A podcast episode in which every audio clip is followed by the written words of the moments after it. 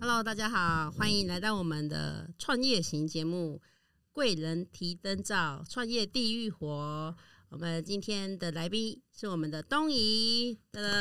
噔，大家好，我是东带来空间的设计师东怡。对大，家好， 就是如果你有预算上的考量，可以找他。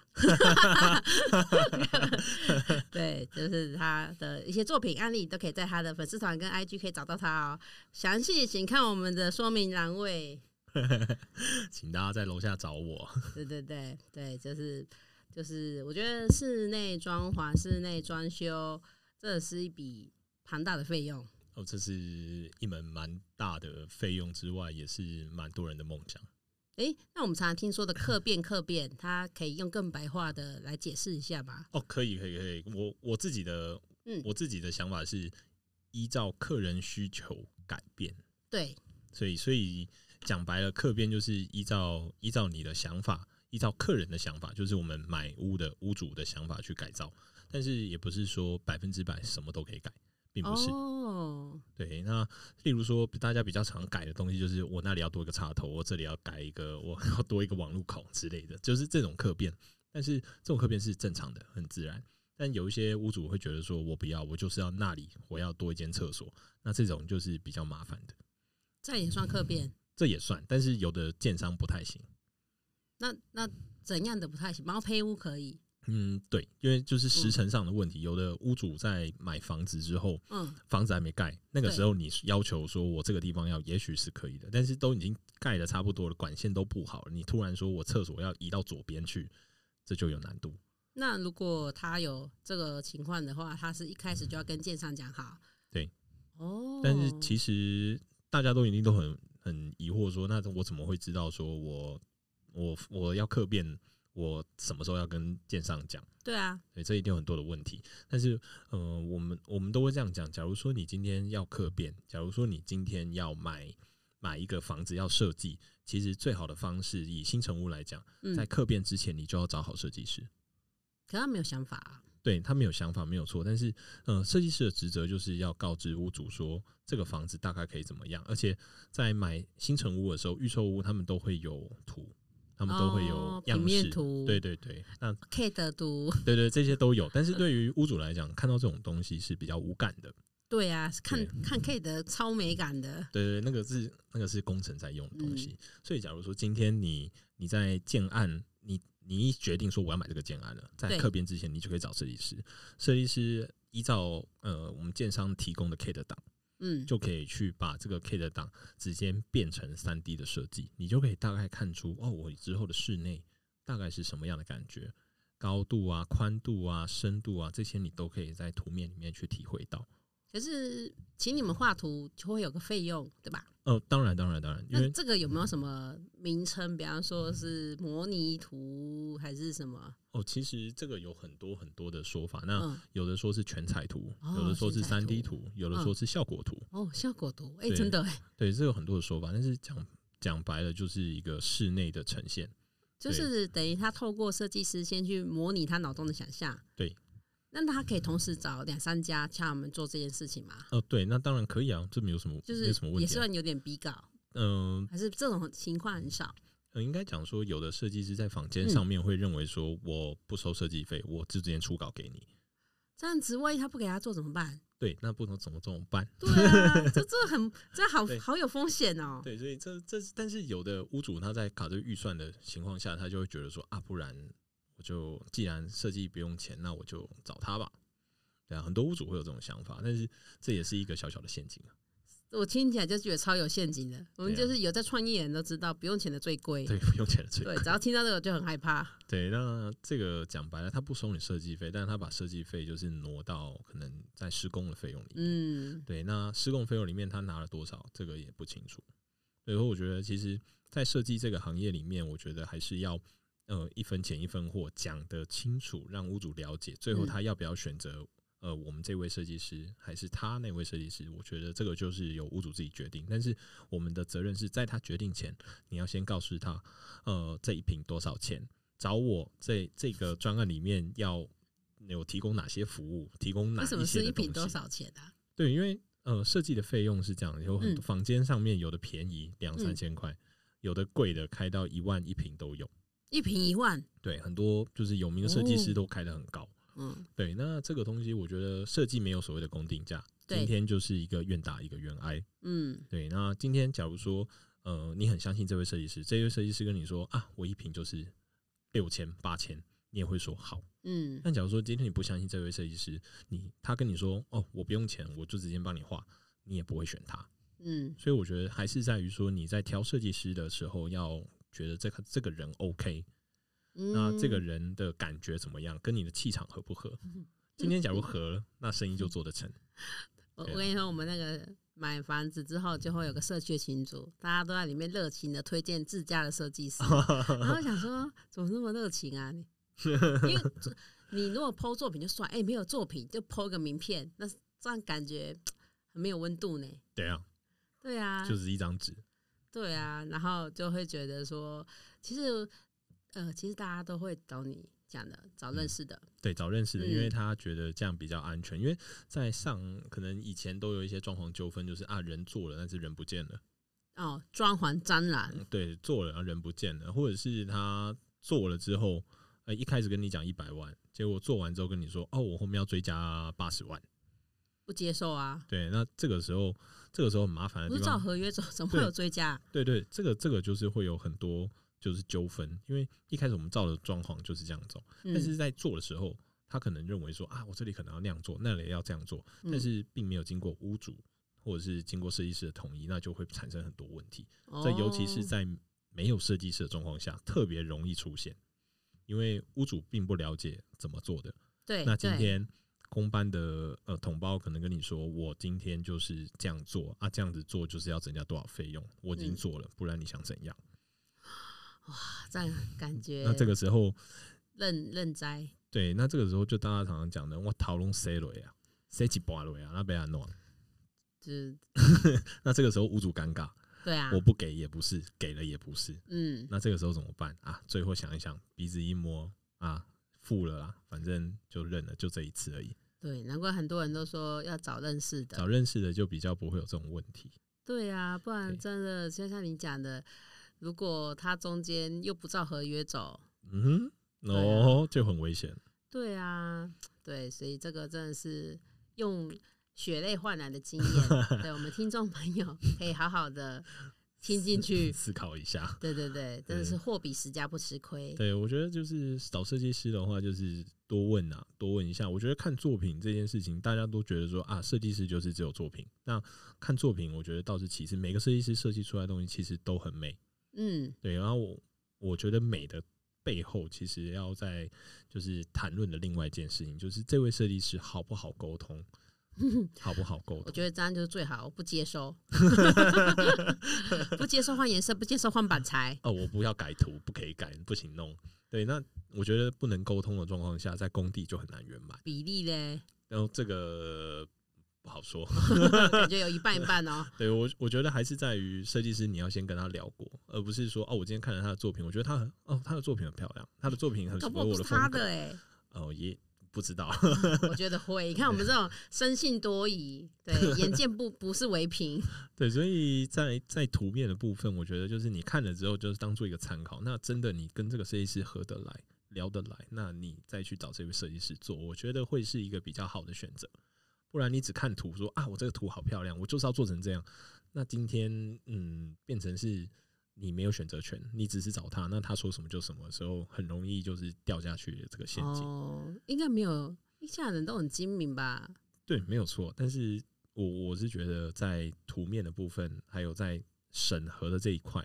一定要仔细的做。哦，，对，那我们都会说，其实你在找到一个设计师之后，假如你真的买下了一个房子，不管它是新城屋还是老屋，嗯，在讨论设计的这一块，嗯绝对不能省时间。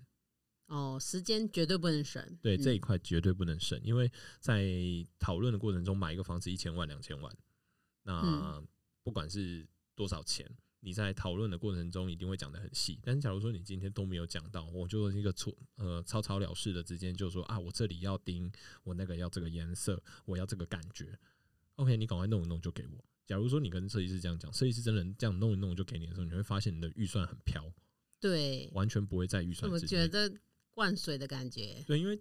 对于设计师来讲，呃，我自己要做什么东西，我自己都不清楚的时候，我就抓多一点的。哦，是折啊，冲合击理合理。对，那这样子我自己不会亏到。我俩假如说今天屋主真的要改，我也有多余的预算去帮他改。但是假如说今天你你真的可以谈论的很细，你的预算就可以抓的很准。那、哦，我们这边也会推荐说，假如说真的真的在施工的时候，难免都会发现一些大小事。对，那这些大小事里面，我们会建议说，最好最好多准备百分之十五到百分之二十的预备金，以防万一。对，以防万一。就是你觉得啊，这样真的不行，我一定要换成那个样子的时候，你还有一个多余的空间可以去做讨论，哦，对吧，而不是说啊，我今天做不好了，那就啊就这样子。对啊，所以我觉得就是多准备点预备金。那假如说预备金没用到，那也很好，把这个钱挪去买家具或家电。嗯对啊，那那如果说他今天是老屋装潢，他的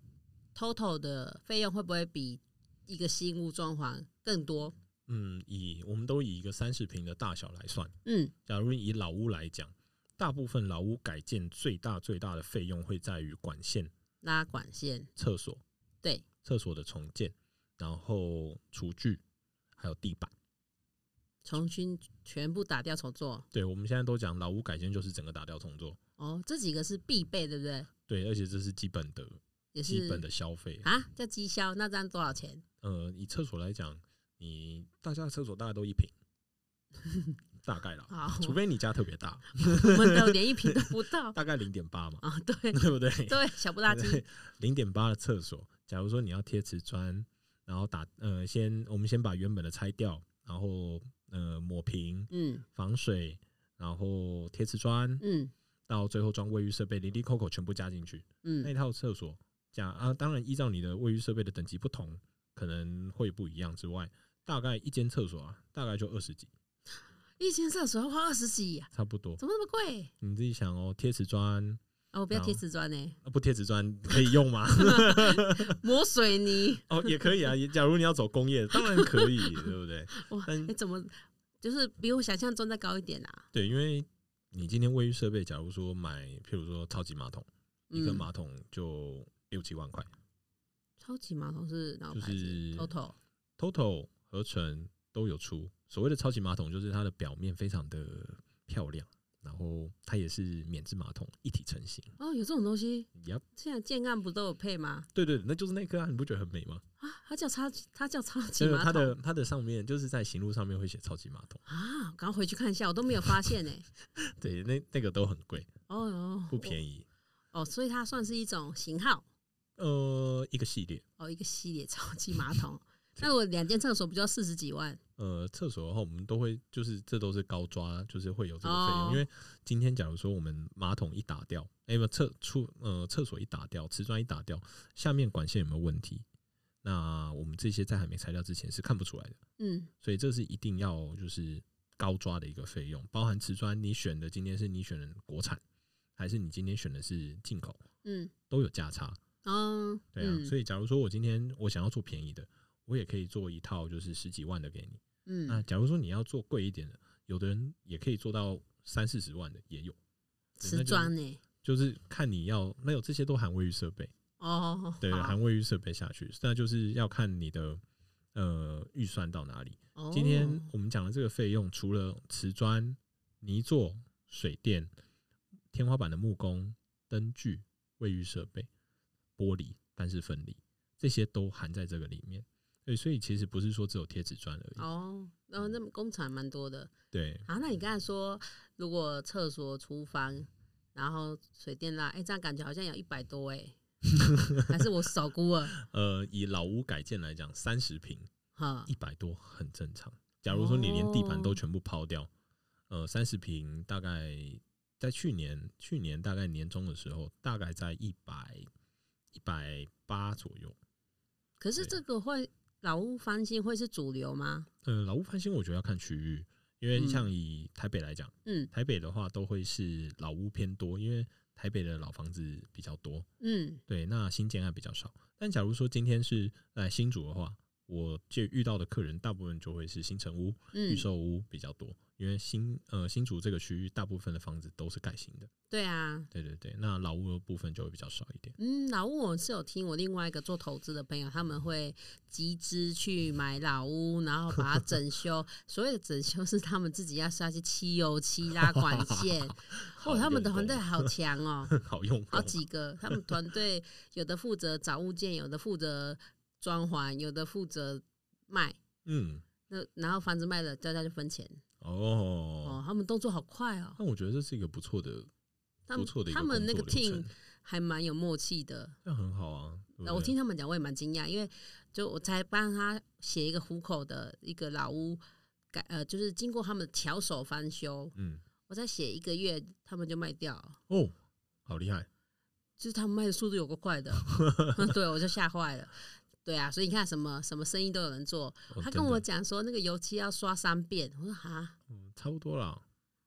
刷三遍，对好累哦。对，差不多。因为一开始我们就是，假如你有钉墙壁，你嗯，要钉墙壁的话，你一定是板材跟板材中间有缝嘛，对，缝隙就一定要先抓，哦要先抓。A B 胶，然后再补土。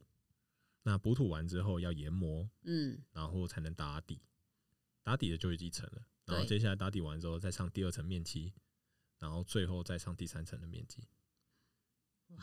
啊，我觉得油油漆我们可以专门讲一集，下一题，嗯感觉感觉油漆也是一个一个就是专门的项目哦。哦，油漆其实我觉得非常重要，因为油漆是最后最后大家看到，就是油漆就是室内装潢里面的美容师，他就是把专门呃那个颜色带进去，原嗯本就是、原本工地就是一个嗯很脏乱的空间，是是是然，后五颜六色，那里是木头，这里是木头的，对对然后灰灰暗暗，但是对油漆一进来之后，出油漆一离开就开始变得明亮，开始变得有色彩，哦，人生就开始变彩色，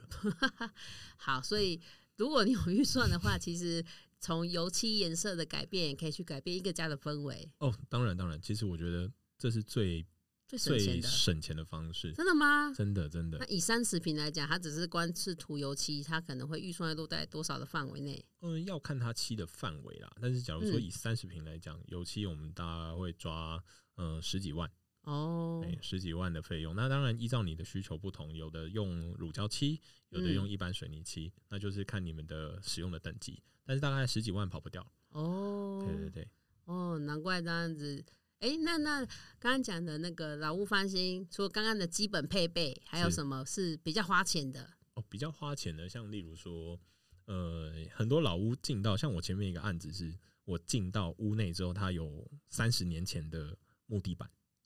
腐实木朽了吗？实木的木地板，没有腐朽没，有腐朽，好但是强有、哦！有微变形，哦，下线，对对，它有一点点波浪这样子。哈哈然哈。后也因为就是在工程中，我们就呃屋主不喜欢，屋主就把它拆了。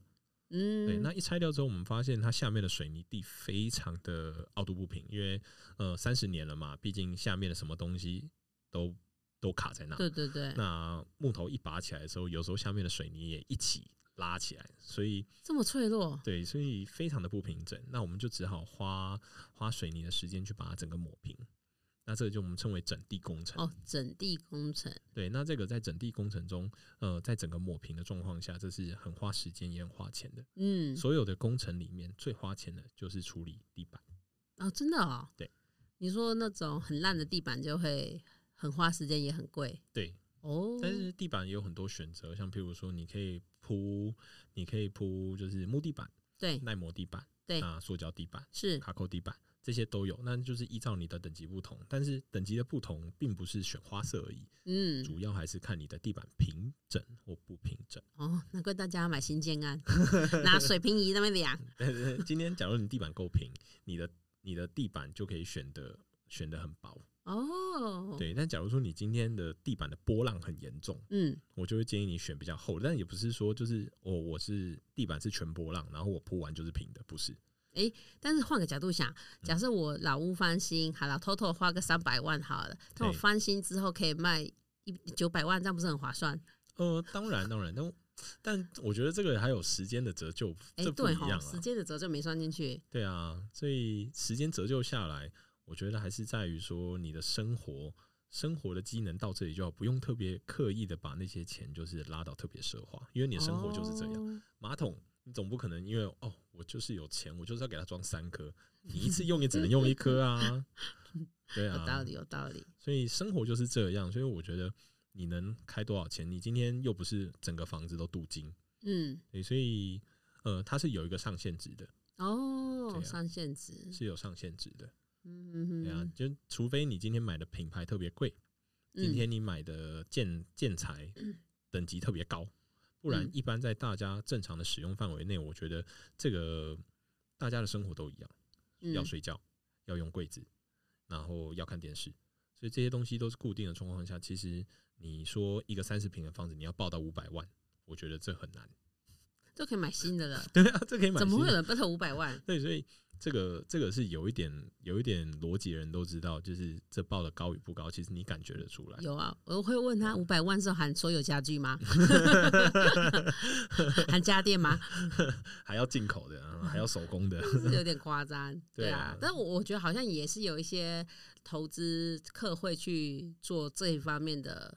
哦物 件的会开有发。会有会有会有会有。那我遇过的一些就是他们呃就是把这个房子买进来之后，他用很简单的手法，就是其实大家在没新有装潢，对对对，在没有预算的状况下，都可以用这种方式，就是只要墙壁干净，嗯然后找一面漂亮的沙发背墙，换个颜色，嗯买一个呃跟沙发背墙的颜色刚好成对比的沙发，嗯，这样子再去放一点摆设，其实就是一个很漂亮的嗯客厅。那不是北欧风吗？啊，类似啊，但是其实正正统的北欧风是一个家徒四壁的状况，哦，我觉得北欧风好像有点被商业化了，呃，有一点，对有一，就点是什么无印 风，你不觉得很像吗？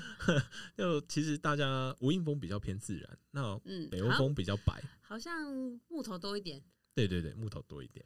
但呃，我我自己觉得台湾的北欧风跟国外的北欧风差太多了，人家是物极，就是极简，对，极越简少越好，啊，是线条越简单越 好，不对要花俏。对，不花俏，但是呃，台湾的就是我要很多收纳，我要很多，很多的很多的收 纳，每连那个沙发打开，哎、收纳 对，L 型的收纳，对，但是这是这就是风格上的不同，就是民族上的不同。台湾人就是要收纳，但是真的在国外，他们就是极简，就是我其实根本不用那么收纳，因为我没东西。啊，好像是，对，这就是差别。 嗯，对啊，所以这个就是还是要看那个屋主的喜好啦。对，要看屋主的喜好。好，所以我对啊们刚才有讲到说，哎、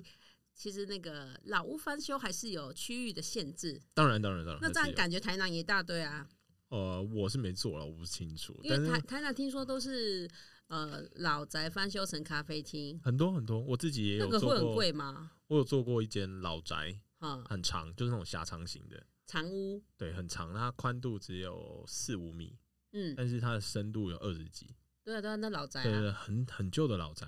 然后把它整个改造成，呃，巧克力的甜点店，哦，那应该很有味道吧？又开在老宅里面，对，就是开就是开这样子，然后呈现的风格比较偏呃。嗯该怎么讲呢？这是一个巴洛克的一个感觉，就是比较哦梦幻一点的，应该还在吧？ 还在，还在恭喜还在恭喜！还对在，在哪里？里啊？在台南，对，哦，在台南。那房子，但台南很多这种老宅，但对我觉对得对，改造出来，有的改造成咖啡厅，有的嗯改造成其他民的宿店面，第二些改民宿。我觉得其实这都是一个很棒的旧屋翻新，嗯，也是一个让老宅重生的一个新案子。对啊，因为对我啊我觉得台南的老宅翻新还蛮蛮有文化、蛮有温度的，对台南是一个很有跟温度的其地他方县市不太一样。真的，对啊，所以就是，诶、如果呢你喜嗯欢老屋翻修的话，可以去台南，还有哪里可以去参观？哦，台南南部其实都很多。呃哦那真的哦台南的话是，就是我觉得是算蛮大众的，台中也很多很多很多。台中、诶，台台中中不是很打多掉重盖？哦，那当然是某些区域啦。 哦 对啊，好好好好，我们这一集讲的是那个老屋翻修的一些秘诀分享。啊，如果喜欢我们的节目，记得给我们五星好评，然后也可以留言。在我们粉丝团给我们一些建议，或者你想要听的关于这些房屋装修的主题，或者是其他创业主题，都可以跟我们分享哦。那我们节目到这边，我们下次见，拜拜。拜拜。